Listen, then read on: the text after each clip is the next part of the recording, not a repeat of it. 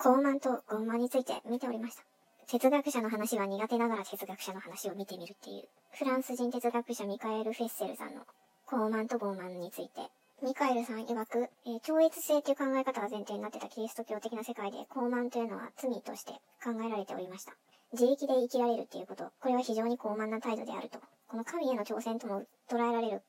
思考態度が、その現実での振る舞いになった時に、高慢が傲慢になった。傲慢っていうのは、まあ、実際にその高慢、高慢があの振る舞い、行動に切り替わった状態のことのようです。で、どっちが悪質かっていうと、人に、あの、実際に迷惑をかけるのが傲慢の方だから、傲慢の方が悪質だって書いて、まあ、これは別の別のサイトのやつでした。はい。戻ると、傲慢な人たちは自分より大きいものを非難する。傲慢な人は自分と似たような人に挑戦する。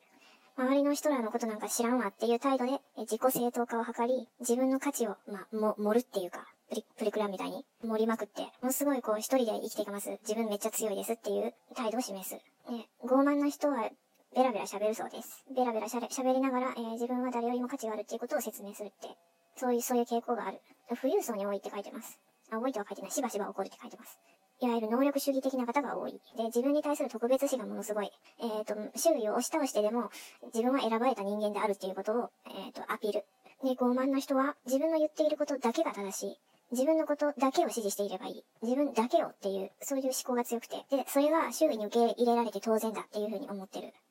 いつも自分が正しいから人の話は聞かない。で傲慢っていうのは非常に男性的な悪徳の類ですって書いてます。えー、特権的な社会的地位と結びついた感情。えー、自分が築き上げた社会的地位を保持しなければならないっていう社会環境にずっと埋もれてきた、えー、疲れ切ってきた人々というのは、それを維持するために、この自らの傲慢さでもって虚栄心張ってでも、過剰に脚色されたような、その背後にあるプライドを守んなきゃいけなかったってことかな。で、さらに、科学についての傲慢さはどうかっていうことについては、まず技術、それ自体は悪ではないということ。時代を築き上げるために技術は必要だった。それ自体は、新しいことは、ま、必然的なものだったっていうことだろうと思うんですが。何でもそうだと思いますが、やりすぎてもやりなさすぎても傲慢に向かうんだと思う。傲慢とか高慢とか。どっちかっていうと、どっちかっていうと専門家の人の方が傲慢だそうです。世の中分かりきったような話を、話し方するから。で、科学に関しての傲慢さがあるとすれば、傲慢さか高慢さかあるとすれば、あらゆる超越性を軽視する態度は見出せるって書いてるんですけど、知の超越性までも軽視してるって書いてます。多分、すべての可能性を全部科学で解決できると思うなよっていうことが言いたいんだと思う。まだ実態として見えないものの可能性の方がもう9割以上占めてるわけで、でもそれって別に科学じゃなくたって精神界隈にも普通に言える。その、ま、社会的に、また精神的に弱いものの脳みそをハックして、知の超越性が得られると思うなよっていうことは、思ってる人ももしかしたらいるかもしれませんが、まあ、どっちもどっちってことなのかな。で、ついでに自分の場合だと、自分の振る舞いを一歩外出て見てみると、高慢でもあり傲慢でもあるっていうことはわかる。ただ外交的な人よりは表立った、目立った振る舞いがそんな出てこないだけで、まあ、静けさの傲慢であるとか、静けさの傲慢であるとか。で、おそらく基本的には高慢であれ、傲慢であれ、すべて自信のなさの裏返しとして出てくるものだから。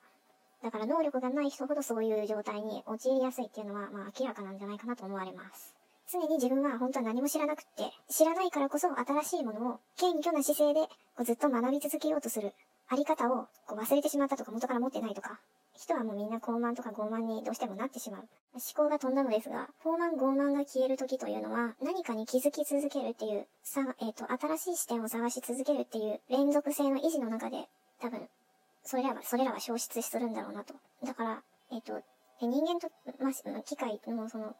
決定的な違いって言ったら、人間は予測できない不合理なことを時にやらかすことがあるっていうこと。そこに面白みを乗せていけるようになればいいのかな。そうすると、傲慢な人、傲慢な人は自然に消えていくのでしょうか。何の、何の変哲もない、めっちゃ些細なことであっても、そこに面白みを乗せていけるような。まあ、面白の種類もいろいろあると思うけど、面白いのが一番いいかなって。個人的には味わいのある面白さよりも瞬発的に笑えるやつが一番好きだけど。昨日はピコピコ太郎の酒タバコで、酒タバコでめっちゃ面白かったです。おやすみなさい。